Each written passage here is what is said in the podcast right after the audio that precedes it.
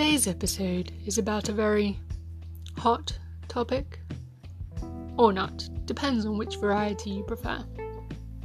The capsicum, or pepper, consists of around 20 to 27 species and hundreds and hundreds of different varieties.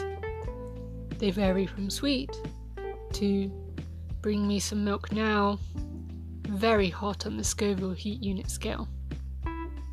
The Carolina Reaper is considered the world's hottest chili pepper, and according to the Guinness World Records, it can reach to up to over 2 million Scoville heat units.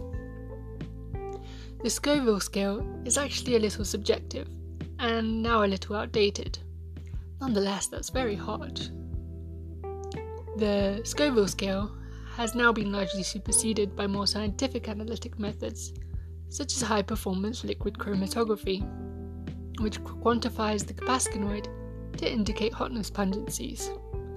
But you can still find the Scoville scale being used on packaging, and it proves quite useful. The pepper fruit is thought to be one of the oldest cultivated crops in the Americas. As with the tomato, peppers are native to Central and South America, thought to have been grown as far back as 7500 BC although some sources say it may have actually originated in the Western Hemisphere. In any case, due to colonial trade routes, they've now been globalized and are considered a staple food across the world, being eaten raw or cooked, as a salad addition or condiment, or if you're one of the more adventurous types, in chili eating contests. Sadly, they're also used by the police. Pepper sprays result in inflammation, often resulting in temporary blindness and sometimes difficulty breathing, for anywhere between 20 minutes to a whole day.